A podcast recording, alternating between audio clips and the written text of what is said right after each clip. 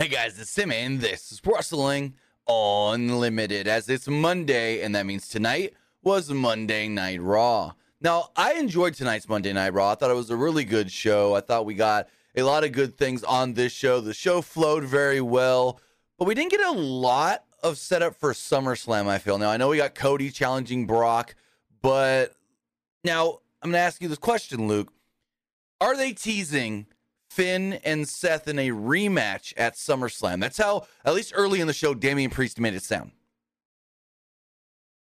I mean, I feel like they are, but at the same time, I could also maybe see they they do that match at SummerSlam, but I feel like they're also kind of teasing maybe Priest cashes in, whether that's during the match or maybe after the match at SummerSlam. I feel like that's what they're kind of teasing. Right, because Finn, and we'll get to it here in a little bit when we talk about the open of the show. Finn was like, you know, I want Seth again, but Damian got in the way, and then Damian, Damian basically in one sentence told Finn, "I believe in you and I don't believe in you at the same time."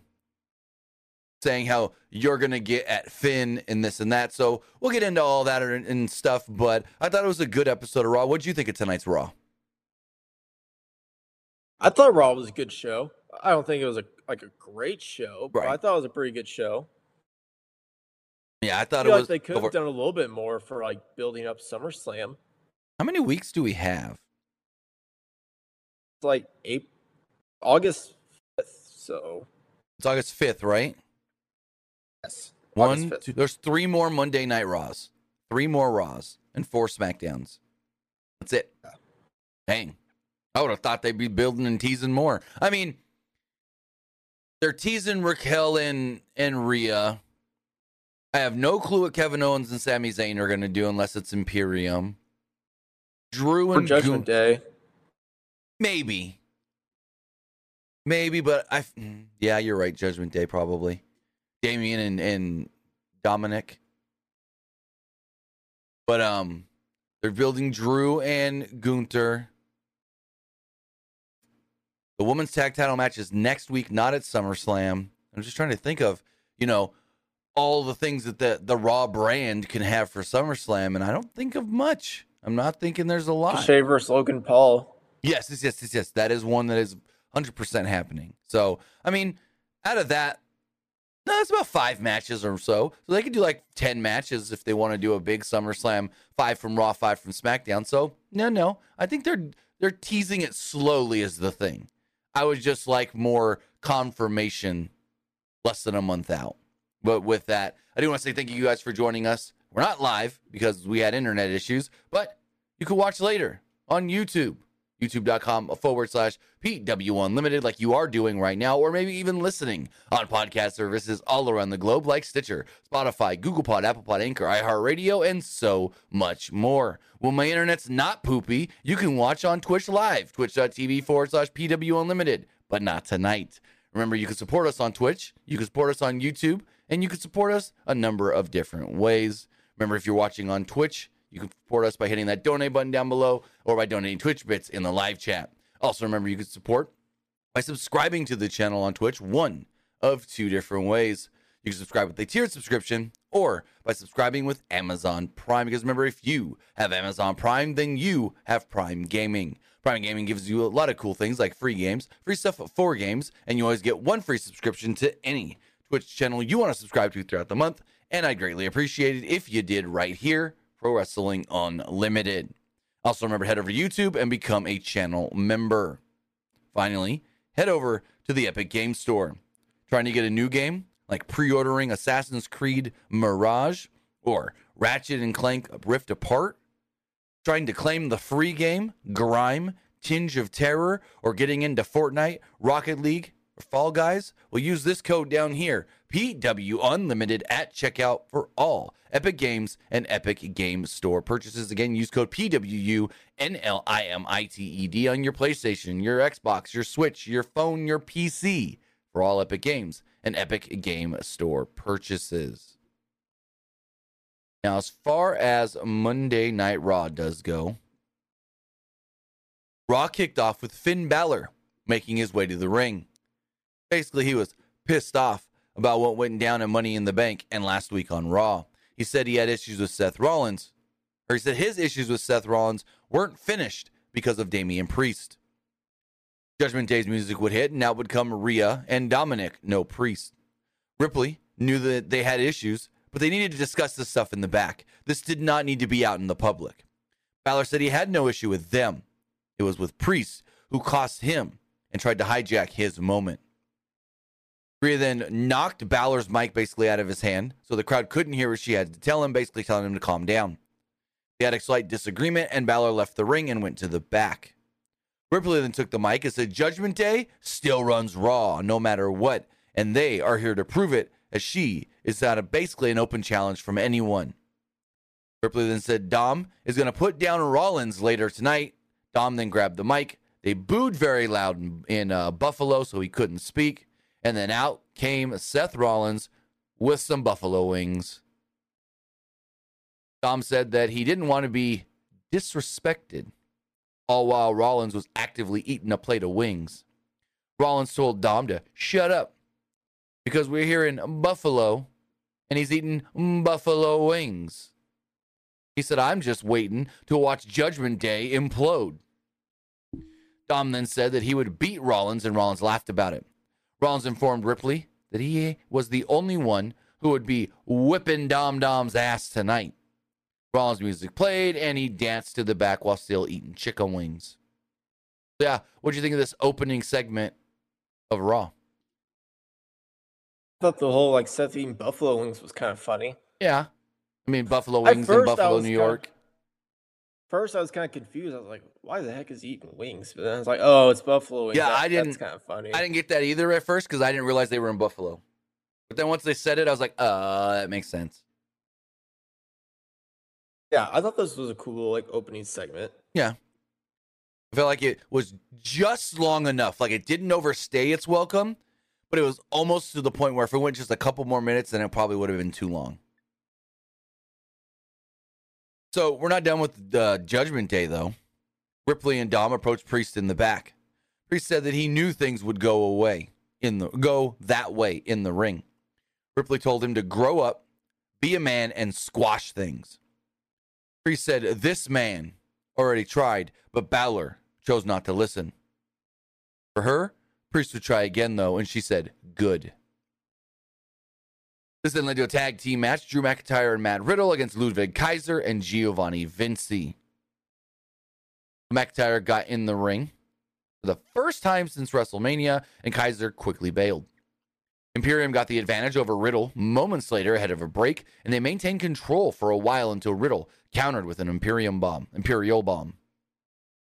McIntyre then made the hot tag and handed out overhead suplexes and neck breakers to both members of Imperium. McIntyre looked Gunther right in the eyes before powerbombing Vinci. He set it for a claymore, but Kaiser grabbed him from the back of the head.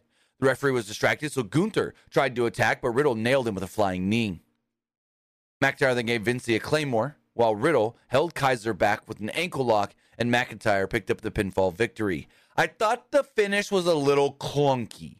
So he hits the claymore, and then Drew kind of just stands there. Finally, Riddle picks the leg, shuffles around a little, then gets the ankle lock on. Drew then looks at him and goes, Oh, I should go for the pin. And then just lays down on him and goes for the one, two, three. So the finish, the last 30 seconds or so there, felt a little clunky to me. But other than that, I thought it was a really solid television match. What'd you think? I thought it was all right. Again, like the finish was a little clunky. Do you think Drew actually like dethrones Gunther? Because that's a tough one for me. I feel like he he might, but at the same time, it's like it's a tough one. I think he should, but I don't want him to. I think he should, but I don't want him to. Because if I've done the math correctly, SummerSlam would not have Gunther beating the Honky Tonk Man's record. That's why I'm so conflicted. Yeah. Like I want Gunther to break that record. At the same time, it's like Drew doesn't beat Gunther, then there's a good chance Drew might leave WWE. Because ah. finish your statement. What were you gonna say? Because it's like I have a feeling they're doing this because it's like, hey, hey, Drew, put the title on you, and we'll have you dethrone Gunther. Just don't leave, because he did say like he he doesn't want to be just like doing like this and that though. Like he wants to be like part of something like big.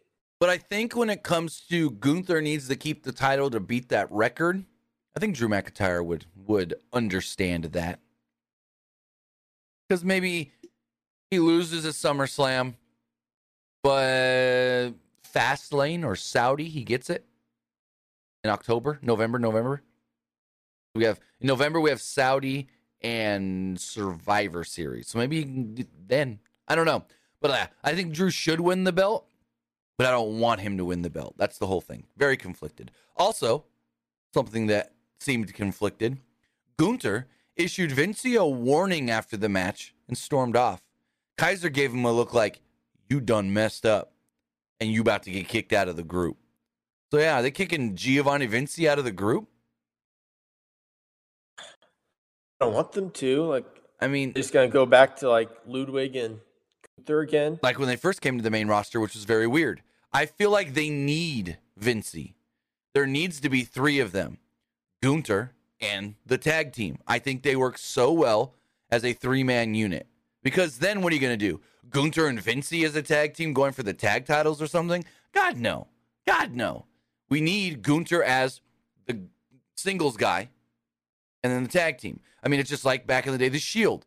Dean Ambrose was the single guy, Seth and Roman were the tag team.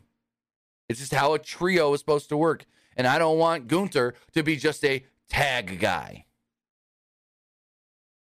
Or like Ludwig just be just the guy that follows around uh Yeah. Gunther. The little puppy. Be weird. It would be weird. I mean, I will say this though, what they did with Giovanni Vinci as a singles guy in NXT, I thought was pretty good. True. Like people and people kind of liked it. But but I I mean, just feel like he's just so much better as like a guy in Imperium though, with like Ludwig. right. And they could always add another guy, but it would just be weird if they added somebody different. And they could go back to like just bringing back Alexander Wolfe, but like, True. Well, he's I an impact. know. He's with Impact right now. oh, he is. I'm 99% sure. Let me double check. What's his impact name? Be here in two seconds. As I don't know. Uh, at least I'm pretty sure he was with Impact. Oh uh, no. Uh, maybe I'm thinking of somebody else. I could be wrong. I thought I saw him in Impact, but maybe I'm wrong. Hold on. Who am I thinking? Hold up. I could be wrong. Wait. Let's see. Um, because I know he's going by the name now, Axel Tish. I think it is. So he's not. Axel Tish. He's not in Impact. Maybe I'm thinking of somebody else that used to be in WWE that went to Impact recently. Yeah, I'm thinking of somebody else probably. My bad. Never mind. Uh, yeah, no, not him. Whoopsie. Oh, let me look at one more thing. Could have swore I heard he went to Impact or worked a match for Impact or something. Nope, not him. Okay, never mind. I take it back. So it could bring him in. I mean, I wouldn't Kind be. shocked he wasn't. I'm kind of shocked he wasn't one of the guys they like brought back when they were like started bringing back a lot of the people who were like released. Well, you never know if they like asked him and he turned them down. You never know It's happened before. because he's been doing a lot of stuff in, in with WSW or WXW. Because he's worked a bunch of WXW since his WWE release. And he's also worked some progress as well. We got more Judgment Day stuff here. Like a lot of Judgment Day on the show. Anyways, Balor again complained to Priest until Ripley cut him off. Priest says that he didn't intend on costing Balor his match at Money in the Bank and he would never cash in on him. He literally thought Finn was going to win. Priest said that they could go back to running this place or, and Finn says, or, or what? Balor was good with getting off to a fresh, uh, fresh start. Priest then said, I have faith in you that you're going to be the one. Or he says something like, I have faith in you and you're going to be the one to get the title from Seth Rollins. Or, and he holds up the briefcase and says, I've got it covered.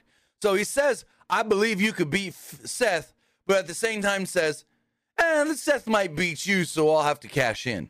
So he, and, and Finn gave him a look like, what the hell was that all about? So it's kind of like he told Finn, I think you can do it, but I don't really think you can do it all at the same time. Very weird. They all walked off.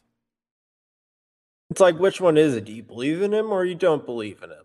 Right. But maybe this is kind of like, hey, maybe Damian Priest is going to leave Judgment Day because he doesn't have full faith in like Finn Balor. so then we get a four minute video recap of the Bloodline segment from SmackDown. Cool. We all saw it already. Like, do we don't even need to say much more.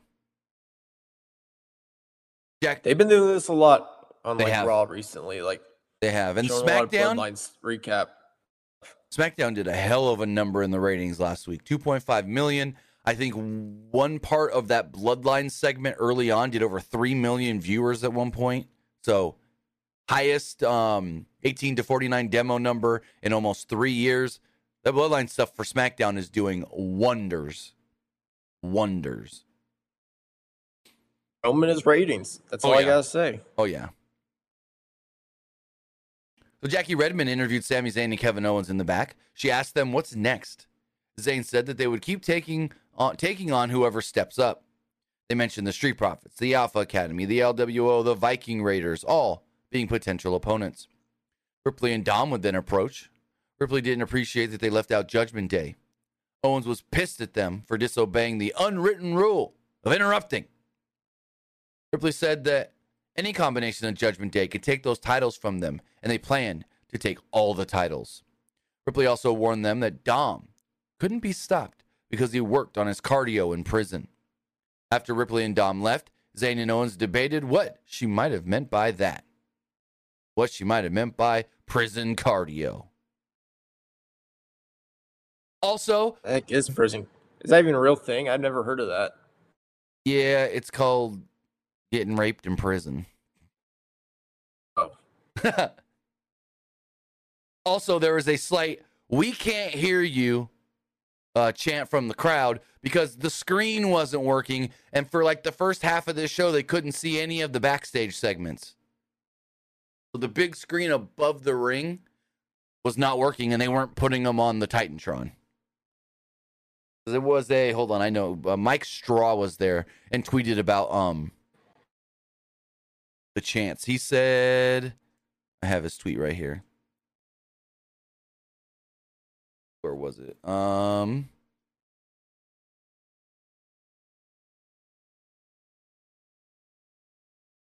we can't see it and fix the screen chance because the screen above the ring was not working and they couldn't see any of the um backstage stuff. And then finally, finally, halfway through the show, they fixed it. So that kind of stinks. If I was in attendance, kind of stink. Right? I mean, when I was at a WWE show, we kind of experienced like similar. I know when we were at Royal Rumble last year, the WrestleMania sign caught on fire. I remember that. I remember that.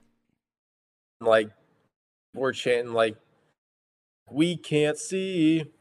Right.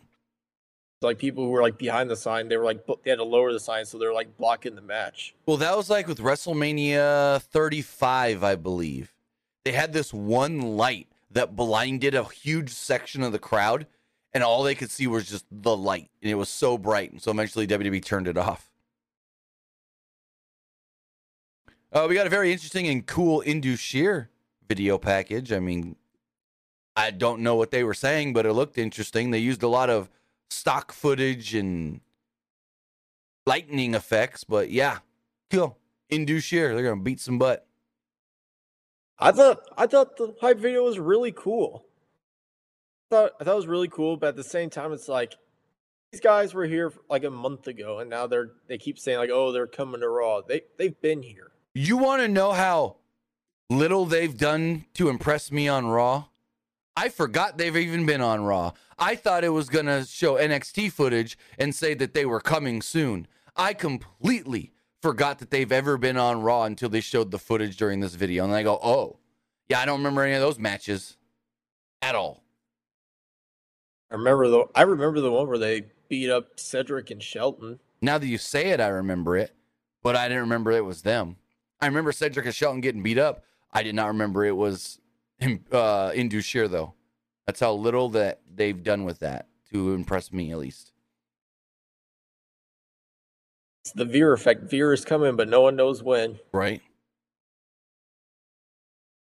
Then we had, we were supposed to have actually, a non title match World Heavyweight Champion Seth Rollins against Dominic, or no, sorry, Seth freaking Rollins against dirty Dominic Mysterio. Gotta say it right. But the match never actually happened. Dom attacked Rollins from behind during his entrance as Rollins was watching Rhea. Oh, watching Rhea. Ripley, or Rollins then fought back and chased Dom around the ring, but then was attacked eventually by Balor and Priest. It was three on one until out would come Kevin Owens and Sami Zayn. Basically cleared the ring. Rollins hit Dom with a chair, and the crowd sang his song as the two sides just stared at one another. So, any thoughts on this segment? Not much to it. No, it really wasn't wasn't much. It was mainly just trying to build up towards the main event. Yeah, tonight. setting up that main event. So then we had Logan Paul. He was walking through the back. He has his face off with Ricochet up next. Gunther was in the background looking like he was giving Vinci some sort of a lecture. So let me go into the second hour of the show, and they let us know that tonight's main event will, in fact, be Seth Rollins, Sami Zayn, and Kevin Owens against Damian Priest, Finn Balor, and Dominic Mysterio. But then we have the Logan Paul Ricochet face to face. And is it me, or was this the worst Logan Paul we have seen so far because he was trying too hard to be a heel? That's how I took it.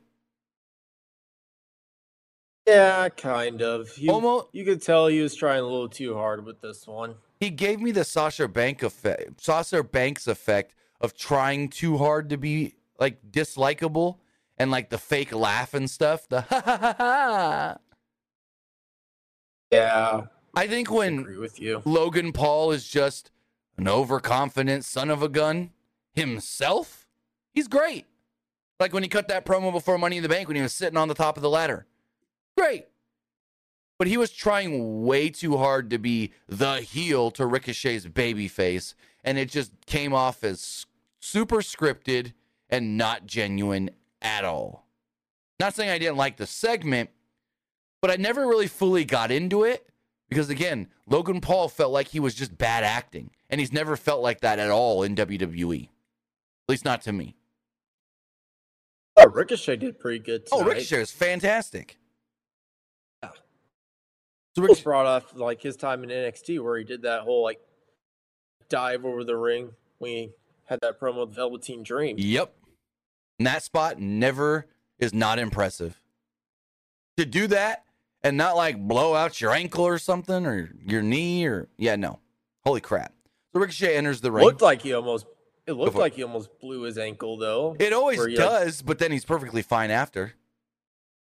There's like one spot where he had to like like like skip a little bit, right. where he had to like bring back up his leg. So first I was like, he might have done something. He's totally fine. Yeah. Ricochet enters and wanted to tell the fans something from the heart. Every time he steps into the ring, every risk he takes was for the fans, so they could go home and say Ricochet was the highlight of the night. But tonight was all about Logan, and the crowd booed. Ricochet didn't appreciate Paul going on his podcast and calling him unprofessional when Paul himself admitted that he didn't know what he was really doing.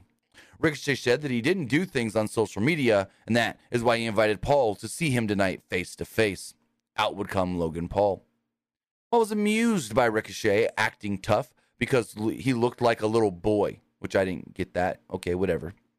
Paul wanted to make his this very super quick because he wanted to get out of this crap town. Paul said the Ricochet was spectacular, and every time they were in the ring together, it was fireworks.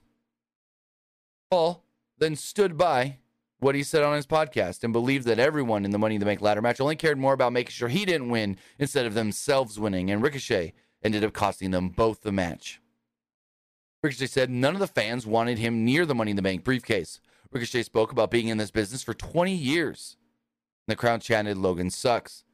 Paul laughed because Ricochet was a mid was mid promo, yet they were still talking about him.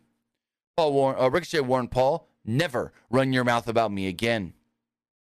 Paul wasn't intimidated by a guy wearing a shirt that was too small and was 90% forehead. Paul knew Ricochet wanted to fight him, so he can give him another viral moment. And Paul said, I'm not a TikToker. I don't care about viral moments. Paul then said that he knocked people out while Ricochet was all about video clips. Ricochet then does his front flip out of the ring over the ropes to the floor below. Paul says he was impressed but still declined the match.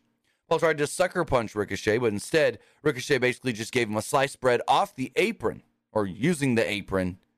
The crowd chanted for Ricochet, and Logan Paul kind of sat there like, oh, he actually got one over on me. Okay, this is serious. So I thought this was good. I didn't, I didn't think it was great because Logan Paul came off way too scripted and acting. He's just, he wasn't as genuine, smooth, or just sounding normal like always. I don't know. What do you think of the segment overall? Ricochet stuff, absolutely fantastic. But Logan Paul, he didn't really do that great. He's, it gave out the vibe of, of like bad acting. Yeah, because like the one point where Ricochet's talking, they're chanting Logan sucks. He goes, ha ha ha, you're talking, and they're still actually thinking of me or something like that with the laugh. And the it's like I always say with Sasha frickin' Banks, the fake ass laugh is just not it. It's kind of shocking to me because Logan Paul, he's been in a few movies, so you'd think he would do good. He's never had a bad like cutting promo. Well, not even that. I don't think he's. This was his first bad WWE promo, in my opinion. So it's like, how many has he done? Plenty. He's been around since 2021. He's been cutting plenty of promos. He started with the Sami stuff at WrestleMania 37, and then he worked 38. He worked 39. Like he's been around for the better part of three years almost. Never cut a bad promo before tonight, in my opinion.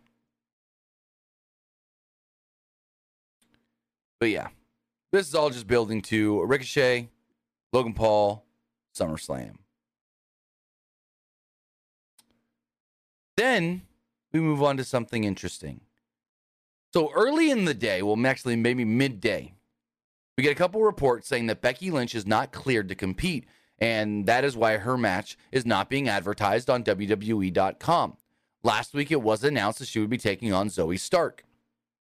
So the match is not advertised. The reports and rumors are that she's not cleared. It's a minor injury, and she may get cleared by Raw. And well, that's what happened.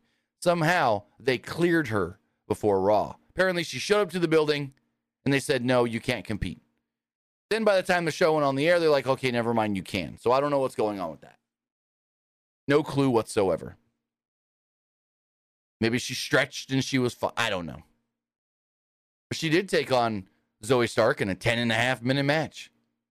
That, to be honest, was just there. This match did absolutely nothing for me. Like, it wasn't a bad match, but I never actually fully got into it. I just, it never caught my attention, full, like, for the most part. I don't know if you thought Honestly, the just same. felt like a match. Like, all right, we'll just like throw on here and just like be something to like try and build a Becky versus Trish at Right. SummerSlam, if that's the route they go, which most likely will be. This more just felt like they needed a match and they put two women together. It didn't feel like something that had been built up. It didn't feel like something that was part of a storyline. It just felt like a match that you could see any night of the week at a house show. Like nothing special at all. So early on, Stark took control thanks to Trish Stratus tripping Becky Lynch with the referee's back turned, but Lynch did make a comeback after a break and hit an exploder for a two. She responded with a clothesline, a sliding knee, and a twisting senton for a two. Lynch countered Stark's finisher and hit a reverse DDT for yet another two. Starks then countered a disarmer a couple of times and hit a spinning kick for a near fall. Stark tried a cradle while holding the ropes, but the referee caught her. Lynch tried to return the favor by doing the same thing, but Trish informed the ref, hey, ropes, get her, stop. Lynch then argued with Stratus with her back turned Starks to Starks, so Starks tried to go for a finisher, but Lynch countered it again. Lynch then drop kicked Stratus off the apron with her back turned yet again, and Starks rolled her up for the victory. So there we go, just a nothing happening, roll up victory. I don't think this really did much for anything, to be completely honest. Didn't really do much for me, but I will say it's good that they gave Zoey Stark the win over Becky because I feel like Becky's just one of those names where if you beat her, it's not really going to affect her that much because Right. she's like such a well established name in. WWE. But here's my big question Do you even care about seeing Trish versus Becky? Because I don't. I don't either. I'm just ready for them to be done with Trish at this Mhm. point. Exactly. I could care less if we get Trish and Lita, or Trish and Becky. Speaking of, where the hell's Lita been? This all started with Trish attacked Lita, and still nothing. What is Lita going to show up the last Raw before SummerSlam to be in Becky's corner after all this time? Like, people get attacked way worse than Lita did and come back the same week, if not sometimes the same night. Yet this Chica's been out for months. I don't I don't get it at all. Maybe she makes a surprise return at SummerSlam, kind of like helping Becky that helps her Right. like beat Trish. I honestly, I honestly don't see her like coming back on a Raw. I feel like she'll probably just come back at like SummerSlam to like help Becky, I could see that. just to even the odds against like right. Trish and Zoey. We go to the back, and Seth Rollins, Sami Zayn, and Kevin Owens are there. Owens wanted them to smash heads and break noses tonight. They were all kind of like worried about their upcoming match, and then Sami's like, "Hey, we're all champions. We don't need to worry about anything." Cool. Just a rah rah motivation segment. They need to kill five minutes. That's it. Yeah. So then we had the Alpha Academy graduation ceremony of Maxine Dupree. I liked this a lot. Frickin' Otis, what the hell are you doing? You're you're just vibing with the crowd, just doing your own thing while they're doing a segment. Like this is freaking great. Otis is a national treasure. Like I don't know Oh, what the crowd was chanting at one point, but like they were like da da da da. Otis is like, "Na, na, na," and he's just like doing all this stuff. And then like when Otis tried to put the the the jacket on, he's like got the jacket here. He's like ah, ah he's like spinning around, can't get the jacket on. It was freaking phenomenal. Otis is so great with comedy stuff. I love it. Or should I say Otis? Because she's still doing that thing. I thought the segment was pretty good. I expected something different to come out of it though. So let's recap it. Chad Gable and Otis did some comedy before introducing the first female graduate of the Alpha Academy, Maxine Dupree. Max came down, or Maxine came down in a um, pink robe and uh, cap and gown. Dupree said that she used to think that Gable was nothing more than a hideous, disgusting little troll of a man. And he kind of got the, huh? Look on his face. And then she goes, but I know he's so much more than that. And he's like, oh, okay. She said, he's a great mentor, teacher, and wonderful friend.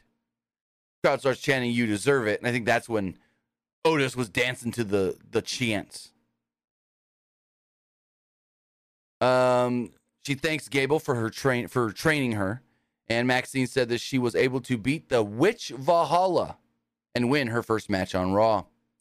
Dupree also wanted to give credit to this beautiful hunk of a man, Otis. Dupree called Otis her muse and her rock, and if he hadn't caught her eye, none of this would have ever happened. She also thanked the fans for accepting her in every possible way before yelling, a thank you. Gable then told Maxine, remove your cap, remove your gown. And you can hear some people in the crowd going, yeah, like, like, oh yeah, the chick's gonna get naked or something. He's like, because I've got something for you. I've got the last jacket. This isn't 2000, not this isn't like the early 2000s. But he says, I've got the only jacket you're ever going to need again, as him and Otis are putting on their Letterman's jackets, they give one to her. They start to help her put it on, and then we get the music of the Viking Raiders. So Erik and Ivar walk down the aisle, and we know exactly what's coming next because, well, Valhalla's not with them. She jumps in the ring behind Maxine, attacks Maxine from behind, and steals her Letterman jacket. They then walk off, and she's still got the jacket. So, yeah, Viking Raiders and Valhalla steal the jacket.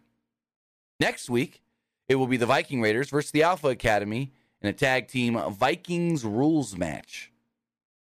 So, is Maxine's jacket on the line or something? I don't know. But the Viking rules match, that means like there's going to be a, a ship, half a ship at the front of the ring, like we saw that one time on SmackDown. Oh yeah, I think this will be a fun match. Oh, yeah. I think so for sure. honestly, like for this segment though, I thought it was gonna be a little bit different because like going into the segment, I thought they were like completely done with like Alpha Academy and the Viking Raiders. So I kind of thought like, oh, they're probably gonna do something else. And I kind of thought at the end of the graduation ceremony, I thought we are gonna get the return of the maximum male models, kind of being like, Maxine, you're supposed to be with us, not them. I can see that eventually.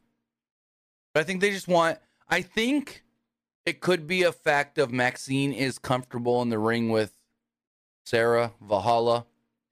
And so they want to give them as much time together as possible for her to just get reps in and stuff. Because I've heard that, that those two are very comfortable together. And Maxine really likes like learning from her and being around her and this and that. so Yeah, but like, go for it. kind of, I'm still kind of surprised we haven't seen maximum male models yet. Well, I Is it know. dead at this point? No, no. I know Mace has done no. Mansoir has been on some up up down down videos and stuff. They're still around. They're just not being used on television. Probably backstage though. Yeah. Let me see. When was Mansour's last match? Uh, key match. Let's see. Mansour or Mansoir. They haven't worked since May. They were in a number one contenders battle royal to fight for the IC title, the one that Mustafa Ali won. So they haven't worked since May.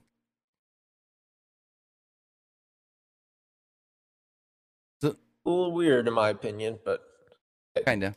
But I mean, what are they really gonna do with them? They have nothing for them. I've seen nowhere where they would fit. I will say though, at first I didn't like them as like the maximum male models, but as far as like entertainment wise, they do pretty well. I think Mansoir should just go back in Mansoor and then put Mace with a different name, Dio Williams or whatever it is, back in NXT. That's what I would do. So we get an earlier today video where Emma told Shayna Baszler that they could be good together.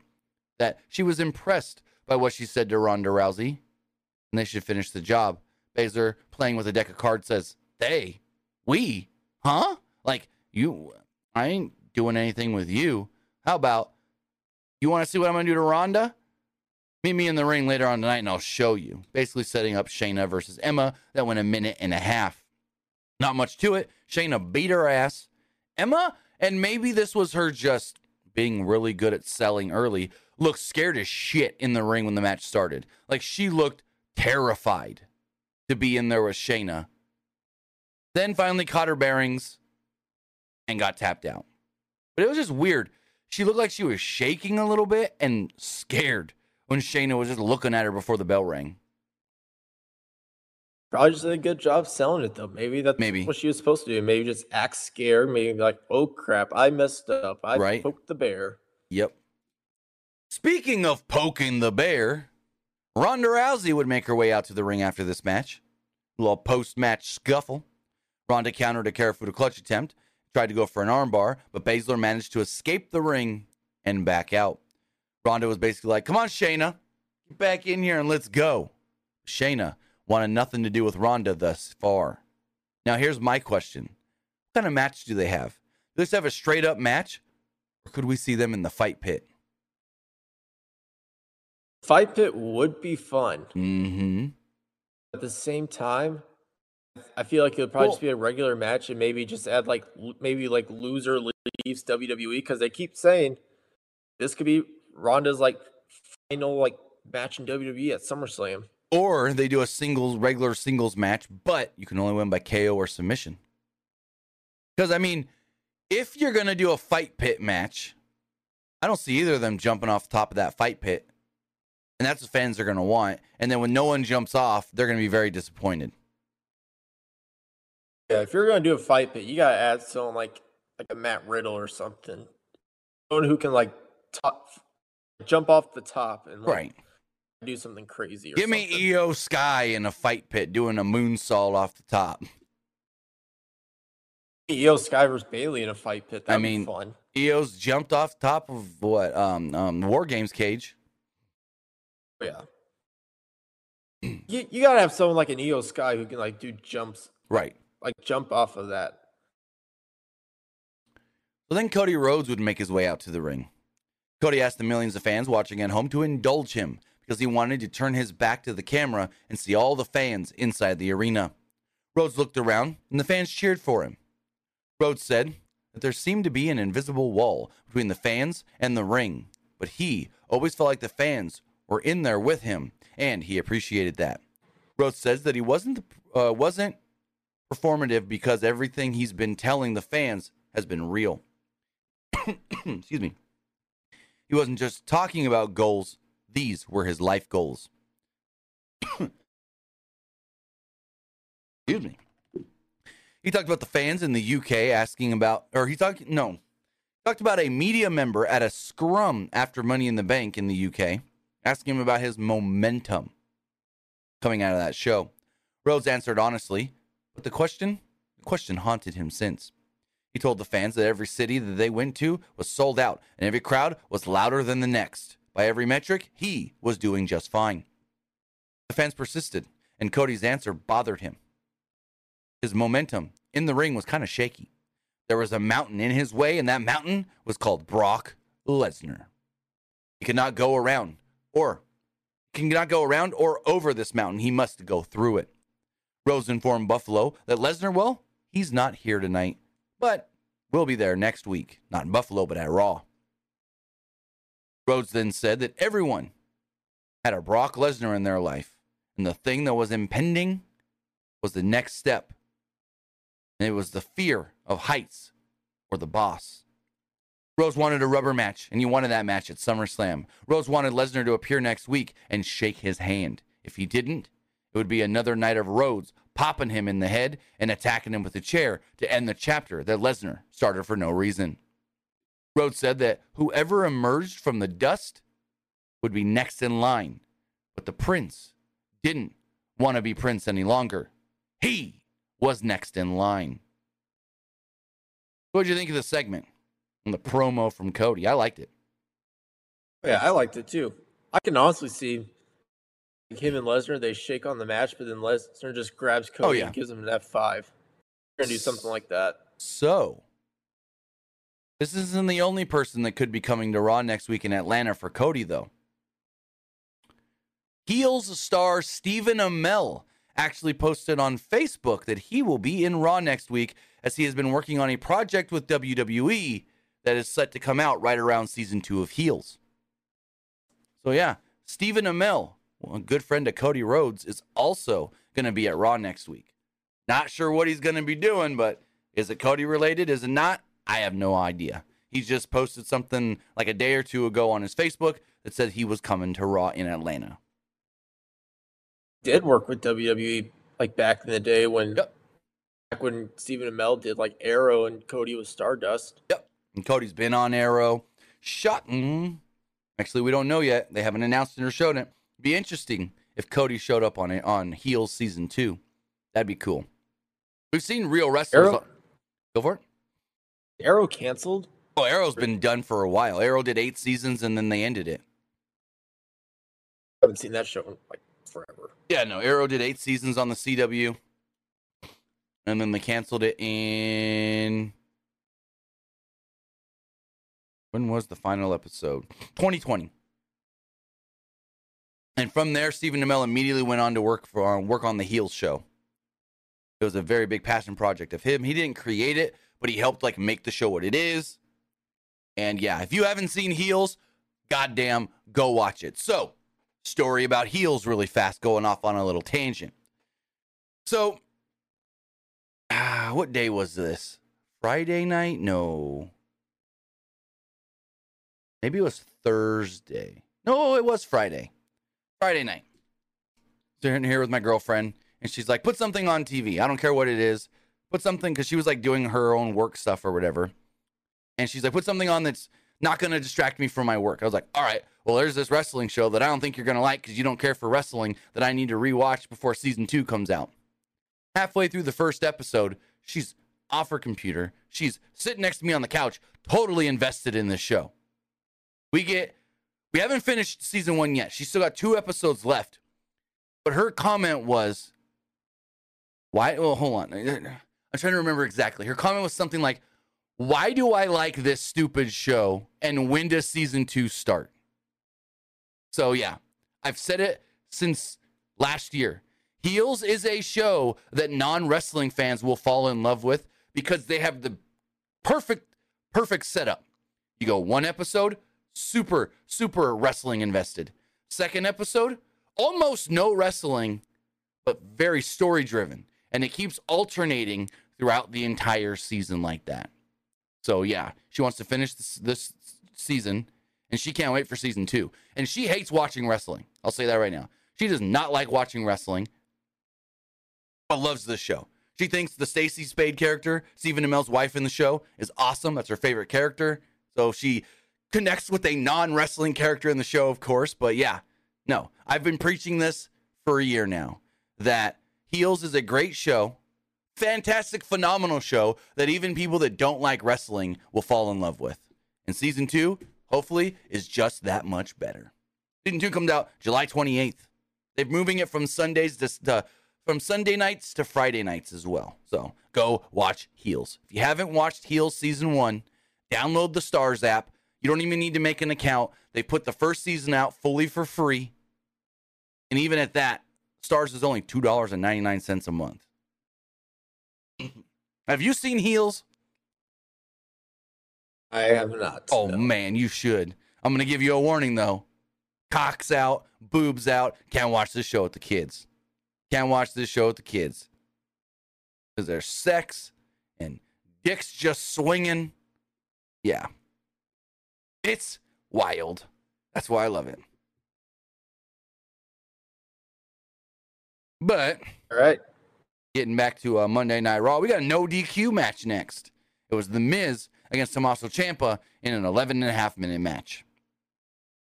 So they quickly go to break, like fairly quickly early on in this match. They went to break after Ciampa wrapped Miz's head in between a steel chair and shoved it into the ring post.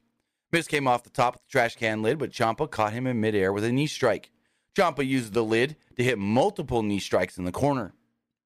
Ciampa put Miz through a table with an air raid crash off the middle rope, and the crowd went nuts. And this was after Miz screwed with the crowd. Miz started to pull the table out and then said, no, and put the table back. Pissed off Buffalo. Ciampa had the match all but won before Bronson Reed, of all people, would come back out and break the cover. Reed then gave Ciampa a tsunami. Miz crawled for the cover. And yeah, one, two, three. Miz gets the win. And they're going all the way back to whatever this was supposed to be when Bronson Reed first re debuted in WWE, when he first made his return, helping The Miz. We're full circle here, ladies and gentlemen. What do you think of the match and Bronson Reed being back with The Miz? Well, Bronson Reed with the Miz thing, like, that kind of like surprised me a little bit because he did that one thing with the Miz with like, that what, Dexter Lumis two weeks? thing. Like two, three weeks, and that was it. Yeah, then they then they just went to like Dex. I mean, uh, Reed just being a full singles guy. Now he's back with the Miz. Like what? I have no clue. Or I can honestly see this maybe like Ciampa recruiting someone to like help even the odds. For example, Johnny Gargano. Oh, Johnny boy, Johnny boy. Yeah, DIY versus Miz and Bronson Reed. That would not be bad at all. Give me that at SummerSlam. Or, or I could honestly see them being like, "Hey, Dexter has some problems with the Miz, so you Mm, can have Dexter be your like big dude to even up with like Bronson Reed." I would rather it be Johnny. I don't want Ciampa and Dexter because that's just gonna. Yeah, no. It's got to be Johnny. I would much It's got to be Johnny. I'd much rather have Johnny and uh, 'Cause remember- back. As we learned in NXT, size don't matter to Johnny Gargano, and he'll fight anybody and everyone. True. So we're in the back. Sonya Deville and Chelsea Chelsea Green confront Raquel Rodriguez and Liv Morgan. This is to talk about them sitting at ringside for their upcoming match. And Chelsea's like, "Is that even allowed? That's something something that should happen. We need to speak to a manager about this because uh, and and there's no managers around though. So who are we supposed to speak to?" Up with then walk Rhea Ripley, and Chelsea's basically like, "Ooh, you're in trouble." He walks straight to Raquel, looks at Raquel, looks at uh Liv, who I swear to God, she could have been freaking Maxine Dupree's twin sister tonight. Those two looked so much alike. It was wild. Anyways, she says, Stay out of my business. Or else. Because that'll be the third strike. You've already gotten in my, in, involved in my business twice, and I ain't letting it happen again. Green then took, she then took Ripley's side and said, Strike three, you're out. Basketball. And she's like, Yeah, we're going to dominate this place when we win the titles. And Rhea's like, What do you mean, we? And freaking Sonya grabs and goes, No, no, no. She didn't mean we as in like the three. but She meant we as in like us when we win the. T- it's not what she meant. What she meant. I thought that was funny. Sonya's trying to like calm everything down. Morgan then told Ripley they got involved last week because she was a bully who disrespected Natalya. Rodriguez then cut off Morgan and told Ripley that they would stop her. So yeah, this then led to a two and a half minute match. Sonya Deville and Chelsea Green against Katana Chance and Kayden Carter, but they're they're really hard. So do you think maybe Rhea costs them the tag titles next week? I can see it. At the same time, uh, Cause should I wouldn't. I wouldn't mind like Chelsea and Sonya being the tag champs because they. oh could me be, like- neither. They'd be funny as hell. They Chelsea, they can just be like every week, like we don't want to defend the titles. Where's the manager? Who, Yeah. Who approved this and stuff? Like we don't have to defend them. So do you, do you think that maybe Raquel should drop the tag titles before challenging Rhea, or n- not really a They should honestly. If they're gonna, if she's gonna challenge Rhea, they then they should. I, I don't really see them being tag champs like going into SummerSlam. Mhm. If they if they build towards Raquel versus Right. Rhea, if you're doing Raquel versus Rhea, then you should take the belt like the tag belts off of them. Well, that is the current plan. It's been reported multiple times now. Raquel and uh, Rhea for the title. So this then, like I said, led to Sonya Deville and Chelsea Green against Katana Chance and Kayden Carter, the finals of the, I guess you could say, gauntlet match last week. This match went two and a half minutes, not much to it. Green won when she covered Katana with her feet on the ropes, and Deville assisted by holding her feet down. Crowd was pretty dead and didn't care for this match at all. So as we move forward, Byron Saxton interviewed Drew McIntyre and Matt Riddle. McIntyre had noticed all the different groups that have popped up since he's been gone, trying to use their numbers to the advantage. McIntyre has dealt with this before and was tired of it. So he and Riddle planned on embracing them all by starting with Imperium. Or eradicating, not embracing, I wrote the wrong word. Riddle then said, Yeah, next week I'm to fight Gunther. And McIntyre's like, mm, I don't know. I'm not going to be here next week. I'm going to be off doing some other company things, and you might need me in your corner. He goes, Don't worry about it. I already talked to Priest, and he told me that Kuzer and Giovinci, well, he's gonna they're gonna be banned from ringside. And McIntyre goes, It's uh Giovanni. But okay, if that's how it's gonna go, then yeah, you're good next week. Go fight Gunther. McIntyre said that the night was done, so he and Riddle can go see what Buffalo actually has to offer. Saxton seemed like he wanted to join them. McIntyre stopped him and said, Oh, not you. And that's how the segment ended. Oh, this is cool. Fun. Setting up a match for next week. Yeah, I agree. Speaking of next week, a number of things have been announced.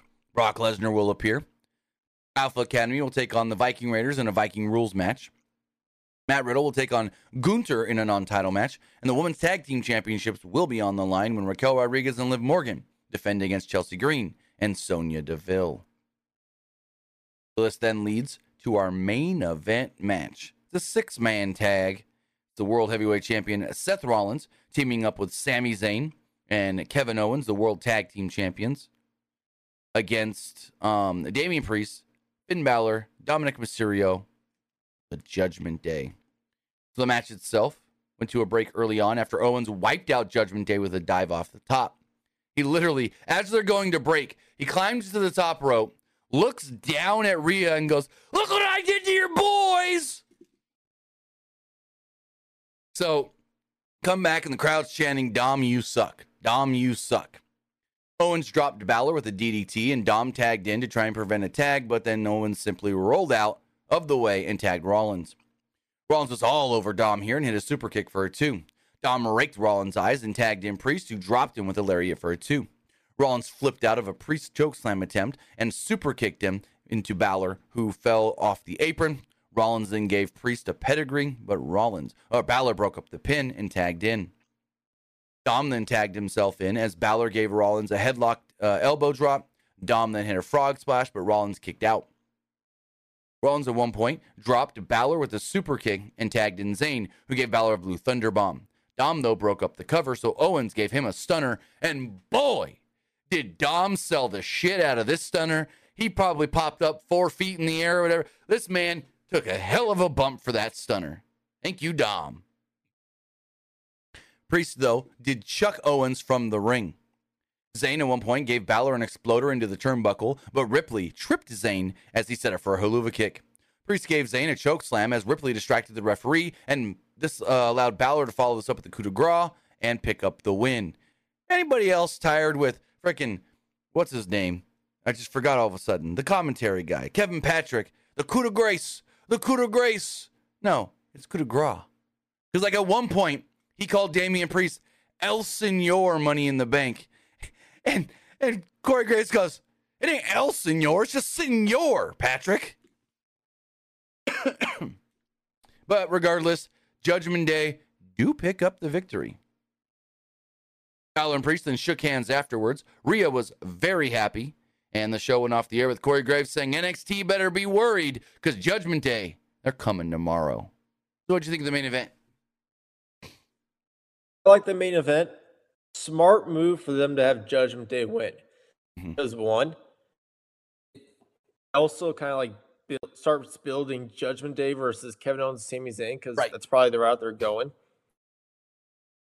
Two, maybe it it kind of like builds like Finn Balor and Damian stuff. Like for a moment, it's like, all right, we can trust each other. Then maybe next week they do something where like, all right, maybe they don't trust each other or something. Also, Corey Graves did make note during this match. Judgment Day will be on NXT tomorrow, and Damian Priest can cash in on whoever he wants, even the NXT champion Carmelo Hayes. Just a thought. Not going to happen, but I liked that slight little reference there.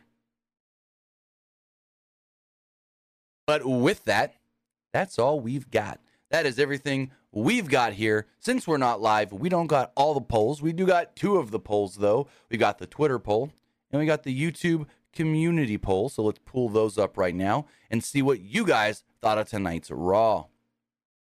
So, as far as the Twitter poll does go, 61% did like the show, 25% thought it was just all right, and 12% did not like it.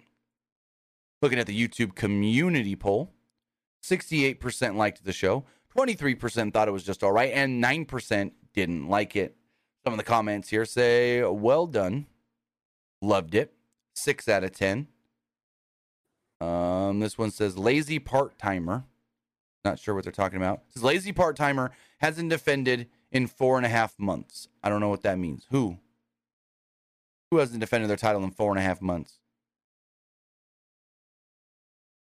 Yeah, I don't know what they're talking about. It says main event was good, but the Judgment Day won. Another one says I liked it. So yeah, overall seems like most people did enjoy tonight's Monday Night Raw. So with that, guys, I want to say thank you for joining us here. We're usually on Twitch, but we're not tonight. We're on, um, which is twitch.tv forward slash PW Unlimited. We're on YouTube, youtube.com forward slash Pro Wrestling Unlimited, and podcast services all around the globe like Stitcher, Spotify, Google Pod, Apple Pod, Anchor, iHeartRadio, and so much more. Luke, tell them where they can find you. You can find me over at Twitter at petke underscore 21. And you can also find me over at Twitch at the Luke Petke. With that, guys, have a great rest of your day or night or evening or whenever you're watching this. We will be back on Wednesday for the uh, for uh, AEW Dynamite, which is going to be a big show because they are going to officially announce the final members of Blood and Guts on that show. Tony Khan confirmed that, and hopefully my internet's better and we can do it live. I will keep you guys posted and updated on all of that. So with that, guys, have a great rest of your Monday. Have a great week, and we'll see you next time. Have a good one, guys.